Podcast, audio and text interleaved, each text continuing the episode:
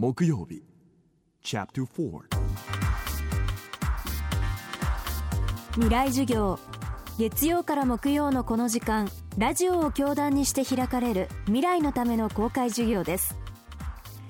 今週の講師は異文化ビジネスコンサルタントの山癖洋二さんです。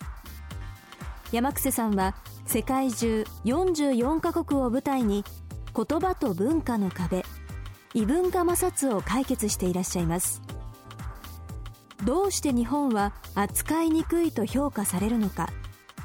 どうして韓国や中国にビジネスを奪われてしまっているのか。私たちの価値観を紐解いた本日本人が誤解される100の言動。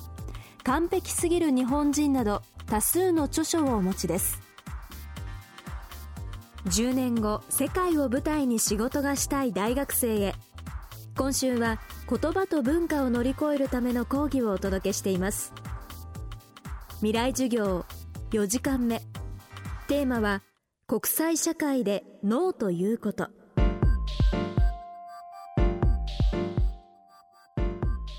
例えばあのよくねはっきりものを言いなさいと言われるじゃないですか国際社会では。だから日本人はついついねノーとはっきり言ったり。ノーと言った後なぜノーなのかという。理由をちゃんと相手に分からせてあげる。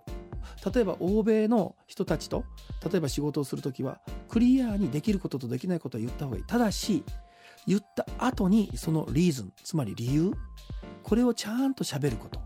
これがすごく大事でその後の方がすごく大切なんですね。でじゃあこういうふうなことがだからノーなんだよって言ったら相手から見るとではこうしたらどうなの？ということが返ってくる。向こうから何か提案があった時はそれを聞いてあげること。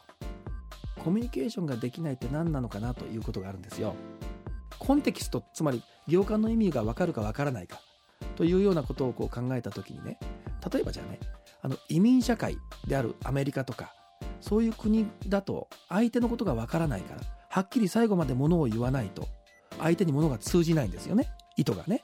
そうするとそれはねコンテキストつまり行間の意味は低いんですよ。で言ってることつまり内容をちゃんと言わないといけない。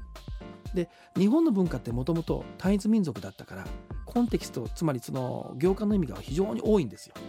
でそういう社会で育った年を取った世代はすごくねあうんの呼吸があるわけです。問題はコミュニケーションできてないんですよ、ね、東北の震災の時にお互いに助け合ったり誰も暴動を起こさなかったということを褒められてるというふうにね思ってますね。もちろん一面そうなんだけど海外から来る人たちが日本で何か事件が起きたり震災とか災害が起きたら自分で助かる方を考えないと誰も助けてくれないというふうに思ってるんですよ。英語のテストで検定試験とかいろいろありますよね。高い点を取って海外に出ようとかよりたくさんの単語を覚えようとかまたは、えー英会話ができないとどうにもならないけども発音どうしようかとかそういうことばっかり考えるんじゃなくてもっと大事なことというのはなんでこんな時に相手がこういう反応をするんだろうか。じゃあ自分はどう対応したらいいんだろうかというようなことを真剣に考えてそのメカニズムを知るということですよね。これが大切です。ウェブサイトではこの番組をポッドキャストでお聞きいただくことができます。ぜひアクセスしてください。